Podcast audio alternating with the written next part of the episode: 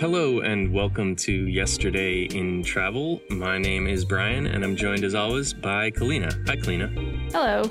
Today we'll only be jumping back about 17 years into history to 2004 when the Colombian city of Medellin unveiled a new mass transit system called the Metrocable. The network of gondolas improved accessibility to once remote hillside neighborhoods transforming the way the city's residents mix and helping to garner international attention for the city's innovative strategies for urban social improvement. The gondolas have also become a tourist draw in their own right. We'll be getting into it all in just a moment, but first, let's discuss what's going on in travel news right now. Kalina, what have you got? I have two sort of depressing things and one not depressing thing, depending on how you look on it. Sounds great. First of all, my first two things are about coronavirus because what else do people talk about these days? The Mhm. first is that Germany is thinking about stopping all air travel to try to stop the the new fun mutant version of the coronavirus from spreading too much, hmm which is a pretty drastic step. I think Israel might have done it, but I'm not sure that many others have gone that far to try to stop it from spreading. And my second piece of news is that the Biden administration is thinking of um, requiring Americans to take a COVID test before traveling domestically, which is sort of surprising to me that we haven't had to do that, and that we don't have to do that to travel right now. That seems like a pretty easy thing to do. I know like LAX has on site testing, but I don't think that's a widespread thing at all. Yeah, it seems like I don't know. I, I think the it sounds like the airline industry is not in favor of this, and the airline industry at least seems to feel like this is going to be very bad for their business.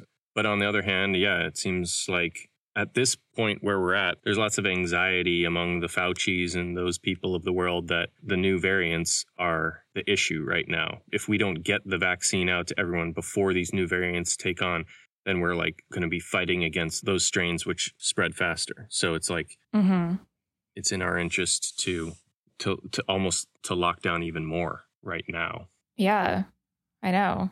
I don't know. I guess we'll keep an eye on what happens with those policies. You know, all this stuff might might be moot by this summer. Who knows if we can get the vaccine stuff ramped up? I think they're vaccinating like a million people a day right now, which is not bad at all. I mean, it Mhm. could be better, but it's not bad. It's a good start. Yeah, yeah. Yeah. My my final story is from New Zealand. Their tourism board has launched a new campaign telling tourists to stop copying other people's travel photos. The campaign is called is encouraging people to stop traveling under the social influence. And it's part of their new do something new campaign, which basically I guess is trying to discourage people from contributing to over tourism and all visiting the same sites so they Hmm. can post it on Instagram and instead pushing people to find unique perspectives of the country, which I think is really interesting because I guess working for Via Hero and writing articles about certain places, there were locations like the Philippines where they had to close down a beach or something because someone posted it on Instagram and it became this huge draw for social media people who wanted to take the same picture and post it on their Instagram. But this is the first time I've heard of a country suggesting that people change their change their behavior like that.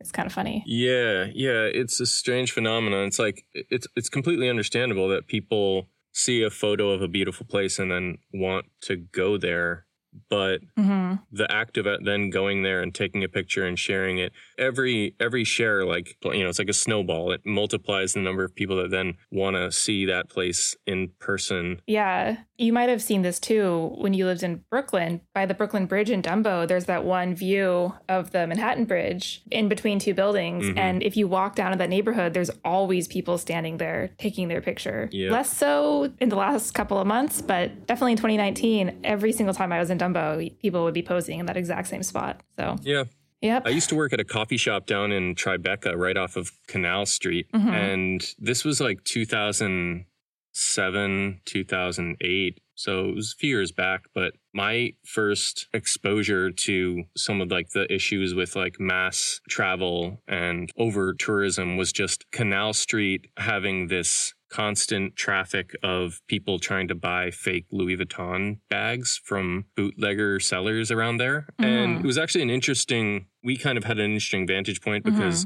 we served coffee to the tourists coming down there. There was always like out of towners who were in the city. They were like going to a show and then buying some fake bags and going back to wherever they're from. And they were always coming in and asking us like for directions or Mhm. trying to order like inappropriately large beverages because they're used to Starbucks or whatever. And then we would also serve the guys that were selling bags who were mostly immigrants, like West African immigrants at, at that phase of the the deal, the selling. Hmm.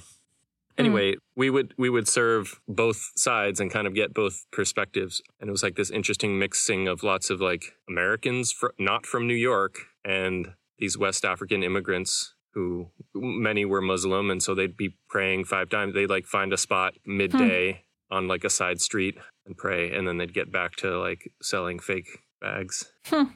That's funny. That kind of reminds me of what you said about Starbucks too. You know, in Seattle, there's the first Starbucks in Pike Place Market, Mhm. and I, I'm pretty sure they don't do like frappuccinos or any sort of like the specialty Starbucks drinks. Mm, They only do like the original sort of like coffee. mhm. But when you walk down, there's a huge line. There's always a huge line of people waiting to go to the first Starbucks. But many of them, you know, their favorite drink is, you know, a caramel frappuccino or whatever, and Right, they end up can't get that there. disappointed. That's funny. Disappointed. All right, my only travel story to add to those is a nice little story out of East Yorkshire, somewhere in the UK. Hmm. The bus system there is offering free bus travel to anyone in the mornings if they're attending an early morning COVID vaccination appointment. Oh. So they've like put out on Twitter that like all the residents of the area can take the bus for free if they're going to get their vaccination. So that's kind That's of a nice, nice. Good for them. a nice yeah. story. Yeah. Yeah. The UK's been, I mean, other they have like a million problems with the variant, but they've been doing really well with vaccines. Mm. So that's good. Good for this bus company. Yeah. Yeah. Okay, so let's get back to the Metro Cable, which I'm going to keep pronouncing with my Spanish accent Ugh. just for I was fun. to say I'm not to be able to do that at all. Cool. I'm saying Metro Cable. do the Metro Cable or do Metro Cable even. That's, I think, like a nice middle ground. Metro Cable. That sounds French. Ooh, that's French, yeah. So, the Metro Cable. What is it? What are we talking about here? What's an urban gondola? Can you just sort of describe what they've put Yeah. together? Is this like gondolas in Venice? no, no, no, no. It's an urban gondola. Well, we talked about why those have the same word, and it's sort of unclear. But the metro cable is basically like a funicular aerial cable car, something like a ski lift that stretches above the city. Mhm. In Medellin, there were originally three different lines. There are now five different lines. They go about 10 miles an hour and they have tens of thousands of passengers every day. The most popular line, Line K, has like 30,000 passengers a day. So it's an immensely popular method of transportation in the city. And for our purposes, it's important because this new way of moving around Medellin completely transformed the city. In the 80s, Time magazine called it the most dangerous city in the world. And a few decades later, it won all these awards for for its innovation. In 2012, it won a City of the Year award, and in 2016, I might not pronounce this right, but the Lee Kuan Yew World City Prize. And it was all based in part on this innovation of creating this new public transportation, which connected the city. So, do you want to get into what led to this and why they created the Metro Cable? Yeah, I looked into a little bit of the just the history of Medellin generally to try to understand a little bit how they got to the point where they decided to go for this new innovative and kind of different way of adding public transportation to their city. And what i found was that so medellin just geographically it's kind of located between bogota the capital of the country which is right kind of in the center and the caribbean coast the closest point sort of on the caribbean coast on the north of colombia. Colombia has a border on the caribbean coast as well as the pacific coast and Medellin is nestled kind of at the very top edge of the Andean mountain range in a valley that's sort of northwest of Bogota and kind of in a random spot. I mean, it is in a, a valley, but it's it's got mountains on all sides and it's a it's a bit of a tricky place to get in and out of. It's also at almost a mile above sea level, so it's pretty high up in the mountains. And So, Medellin was established many centuries ago when the Spaniards were first colonizing and conquering South America. But Medellin was a pretty small backwater city until the late 1800s, early 1900s. At that point, they built a railroad that went through Medellin, uh, which connected it to other cities and connected it also to this large river called the Magdalena River, which is uh, Colombia's largest navigable river, which gave it access to more trade routes. And coinciding with this period around the turn of the 20th century was when coffee started to become an important export product for Colombia. And Medellin was in an area where there was lots of coffee production. And they also discovered coal mines near the city, which allowed for it allowed for them to use the coal to to to build other industries and also to export. So it started to become an important industrial city in the country.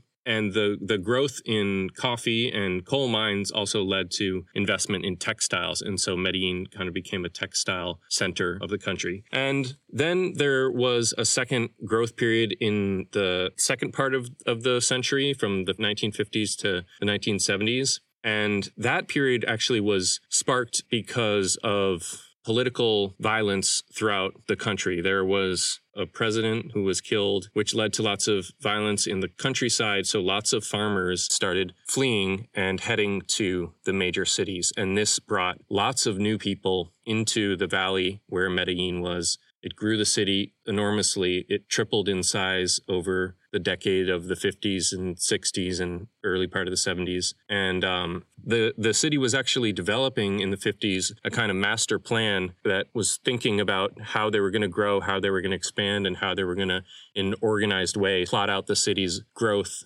and the amenities of the city in a way that made sense. But things happened too rapidly and they ended up with lots of sort of slums on the hillsides where people were building houses without you know permits and, and roads and such were being created structures that um, were kind of informal and unplanned. So fast forward another decade the 80s was a really bad time in Colombia, and Medellin was kind of at the center of it. Pablo Escobar was this, you know, is this name that people I'm sure know of. He uh, was the head of a drug cartel that was based out of Medellin, and there was lots of violence, lots of poverty, lots of insecurity. And so, coming out of that, the city was basically in a position where they had all these poor areas that were having trouble integrating into the economic activity of the city because they were built on these hills where there were windy roads and it was hard to get buses up them. It was hard for taxis to get places on them.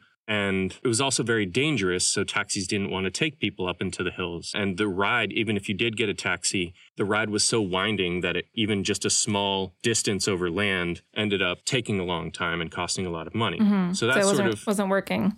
Yeah, exactly. Too much distance. So one thing I want to mention too is that you know this idea of urban gondolas or gondolas, I suppose, not so much urban ones, had existed in Colombia before, you know, being a pretty hilly place. I have two examples, but I'm not sure I want to try pronouncing the names of the cities because um, I think I'll not do it well. But one was constructed in the early 20th century and it was meant to transport coffee. And there was another one made around the mid century, which was to bring people up to a nice hotel up up in the hills. So this idea was kind of around. And then it gets picked up in the 21st century in Medellin uh, when this new guy, this new mayor is elected in 2000, and the city enters into this agreement to to build metro cable with with Metro de Medellin. And one thing they want to do, to their credit, is is use this project to heal the divide that exists between the people living in the hills and the people living in the city you know, part of this divide comes from the violence that had existed in the, the decades before and the government's sort of hands off approach to the people living in these slums up in the hills. So, what they do is they send social workers out to gather data from the people who lived up there and ask them how they lived, how they moved around, and how they associated with another. And then they use that information to build a public transportation system, the Metro Cable, that would serve their needs, that would fit into like their lives, which I think is, is important. In 2004, when they started building the Metro Cable, another mayor was elected, and his whole thing was social urbanism. So, he wanted to come in and help build libraries and public spaces and invest in these mm-hmm. poor mm-hmm. places and help kind of you know connect, connect them to the larger city and and raise them up in other ways so so the goal which is to connect these low income neighborhoods to medellin the city center works pretty well yeah it, it seemed like it worked very well and i actually looked into a little bit of about this first mayor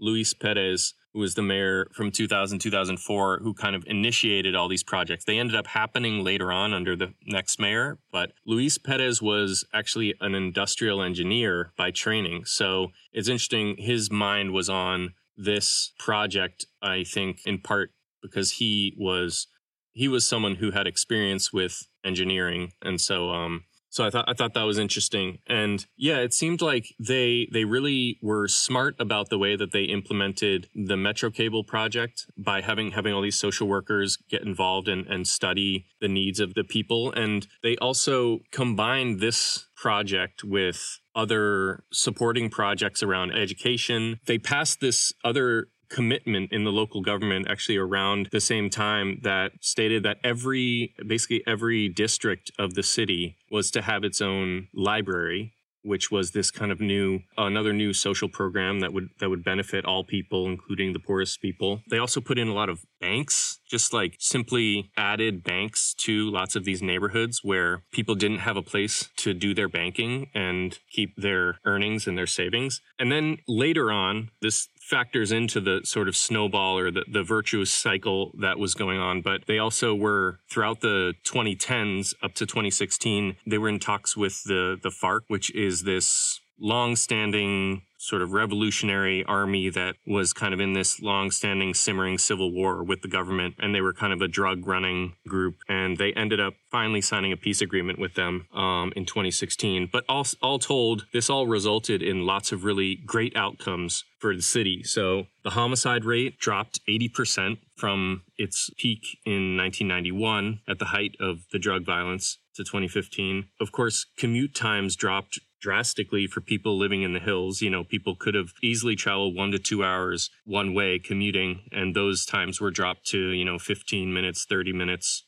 The Metro Cable was also this very safe option for travel throughout the city. They were well staffed and, and kept secure. And so more women could go out into the workplace and feel secure and not have to worry about getting to and from a job and worry about their, their security if they were having to walk or take taxis places. And the Metro Cable also linked in with the existing metro rail system, which was only one or two lines. Uh, actually, I think it's three lines, but one main line and then two small extensions.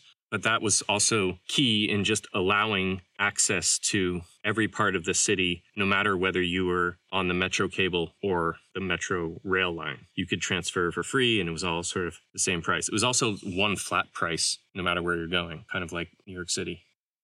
Unemployment also dropped steadily since the early 2000s. And then the metro cable itself became a tourist draw. So tourism started to creep up as the city became safer, and tourism in Colombia grew fourfold. And in Medellin, it also steadily grew from almost no tourism in the 90s to half a 1000000 mm-hmm. visitors in 2018.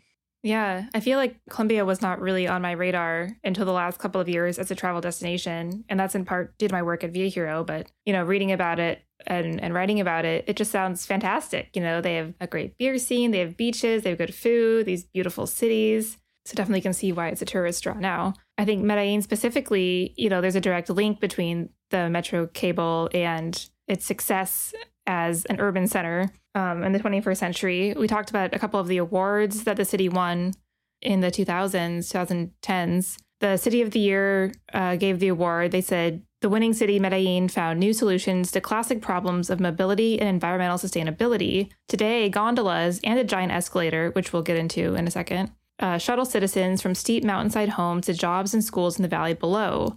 So that's a big deal. The Lee Kuan Yew Award says, in, in justifying their, their award, the world's first cable car system for daily commuting and urban escalators have greatly improved mobility in, in one of Medellin's most troubled neighborhoods. So, you know, you can see that link pretty clearly between this recognition and the metro cable itself. But why don't you touch on these urban elevators that were mentioned in both callouts? Yeah, they when they came up with the the metro cable plan you know it seemed like they were really focused on efficacy. If they were going to build a new system they wanted it to work for the people. And so in some cases that meant building a, a metro cable as they had planned. And it turned out in one other place in this neighborhood called comuna 13, which um, was on a very steep hill and was known to be a very dangerous neighborhood and a place that was really difficult to get in and out of, they decided instead of building a metro cable, they were just going to build a 384 meter escalator broken up into six outdoor covered escalators that go up the side of the hill, which,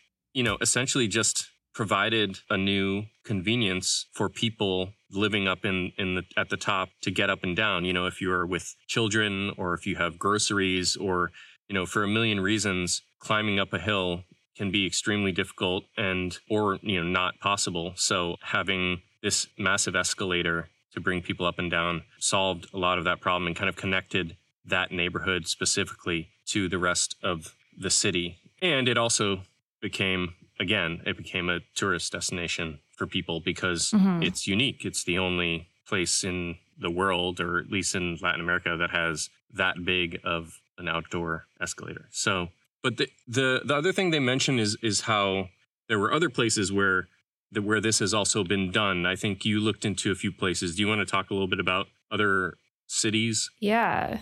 Um, one place they tried to emulate Medellin was in Rio de Janeiro, which makes sense. Another hilly city with social disparity and problems like that. But the cable cars they built them in, in Rio, but it didn't didn't work like they worked in Medellin for a couple of reasons. Uh, Medellin, where they built the cable cars, is one slope, and Rio is multiple hills. So for people to access the cable car, it wasn't like they could go to a single stop like you could in Medellin. They would have to take a bus or a car or some other transportation to get there, which meant that residents, even though it was free for them to use, didn't weren't using the cable cars. Um, the cable cars were also built in a way that they often dramatically altered people's neighborhoods in Rio, which was totally different from how they did things in Medellin by asking for the opinions of civilians and locals and kind of building around their lives. In Rio, they kind of just plopped them down, which instead of uh, healing over past divisions, created like new strife between the government and people. So it did not really work in Rio. I think also the cable car might have been sort of a PR thing in Rio, something to do with the World Cup or the Olympics. Yeah, it seemed like they hurried to get it up. They didn't consult local people and they kind of hurried to get it up for the Olympics because they wanted to look good. And then following the Olympics, they just lacked the funding to keep it going. So I think it actually shut down right after the Olympics. So it does seem like it was kind of this whole effort to to create an image mm. when the world was looking. Um, but there have been other countries too that have that have been working on these sorts of things. In Bolivia, they mm. have urban cable system. In Venezuela, and I believe Peru is considering the idea. There are lots of cities in South America that are hilly and that are, you know, there's it's a very there's lots of areas that are very mountainous where there are lots of cities. So it seems like potentially an ideal solution for more than just Medellin. I think north of Mexico City, there's also they've built just I think one line in sort of some of the sprawl going to the north of, yeah, of Mexico City. Yeah, I mean, one thing I noted when researching this episode is we've talked about travel the past as such an international concept, people going to new places or or something more along those lines. But you know, something like this, something like Metro Cable makes a difference on a more local scale, which I think is an important part of travel history as well. And obviously changed how Medellin is seen in the world, you know, how people travel there or think about traveling there, as well as for locals traveling from home to the city and to their jobs. Yeah, it's an interesting case of a project that really was designed to just benefit the local people and seemed to achieve that goal, but also happened to be such a unique project that it attracted international tourists. So it sort of serves as an example of an interesting travel phenomenon on both ends the local the very hyper local and the very the international which is kind of cool. yeah i was just thinking too like you know in the united states back when train travel was a thing well, I started thinking about this because um, another travel story news, I guess I didn't mention because I, I, didn't actually read the article. I saw the headline. Is there's there's this town in uh, middle of the country somewhere that used to be a big train hub, and they're hoping that Biden, being a, a train guy, you know, Amtrak Joe, is gonna bring trains back, which I thought was interesting and kind of speaks to what we talked about today because eh, a lot of towns and cities in the U.S. used to be stops on a train track, and mm-hmm. that was that made them places to go to and, you know, gave them business and like wealth. And then when train travel stopped or the trains moved or there was a freeway moved in, that completely disappeared, which I guess just goes to show how transportation and trends in travel can change a city's fortunes like it did in Medellin. Yeah, yeah, totally. And even if you look back, you know, to the city becoming more of a cosmopolitan large, important city in Colombia, it had a lot to do with the fact that they built a railway that went right through the city, which required them to blast through mountains. And then, you know, in the past 50 years, train travel has dropped and the use of, of trains as a way to import and export has dropped. And so a lot of the, to the train system is, is almost defunct at this point, but they managed to grow enough during that period and build other industries to be able to obviously to survive that. It's also a little bit the dual like local transportation solution and tourist attraction is almost like trolley cars in San Francisco. Right. I guess do they even exist? I haven't been to San Francisco they, in a few years. They I mean, they were still, there when I was there the last couple years ago. But they're kind of like a ago. tourist. Yeah. They, yeah, that's a really good point. I think that that's true in a lot of places. I, you know, in like Lisbon, Portugal, they have these yellow trolley cars, or I'm not really sure they're mm-hmm. trolley cars, but it's the same thing. Locals take them, but they're such a draw for tourists now that annoyingly to the locals, people get on them for the experience, mm-hmm. not because they need to go somewhere. Yeah, I wonder the the cable, the Metro Cable seems big enough and vast enough that it's mostly locals that are using it, and the tourists that do show up to to take a ride aren't like overcrowding them. But I wonder if you know if tourism were to really blow up there, if they'd start complaining mm-hmm. about how interesting tourists found their local form of transportation. Yeah, yeah.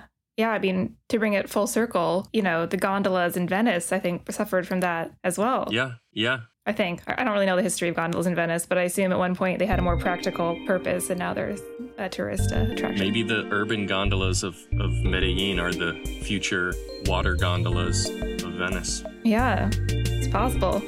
Totally. Or maybe the water gondolas of Venice are the future urban gondolas of Medellin. Maybe it's maybe it's the other way. Yeah, we'll see. We'll see. The ocean might rise, and uh, Medellin becomes a water city. Venice becomes an elevated city, and everything changes. Time will tell.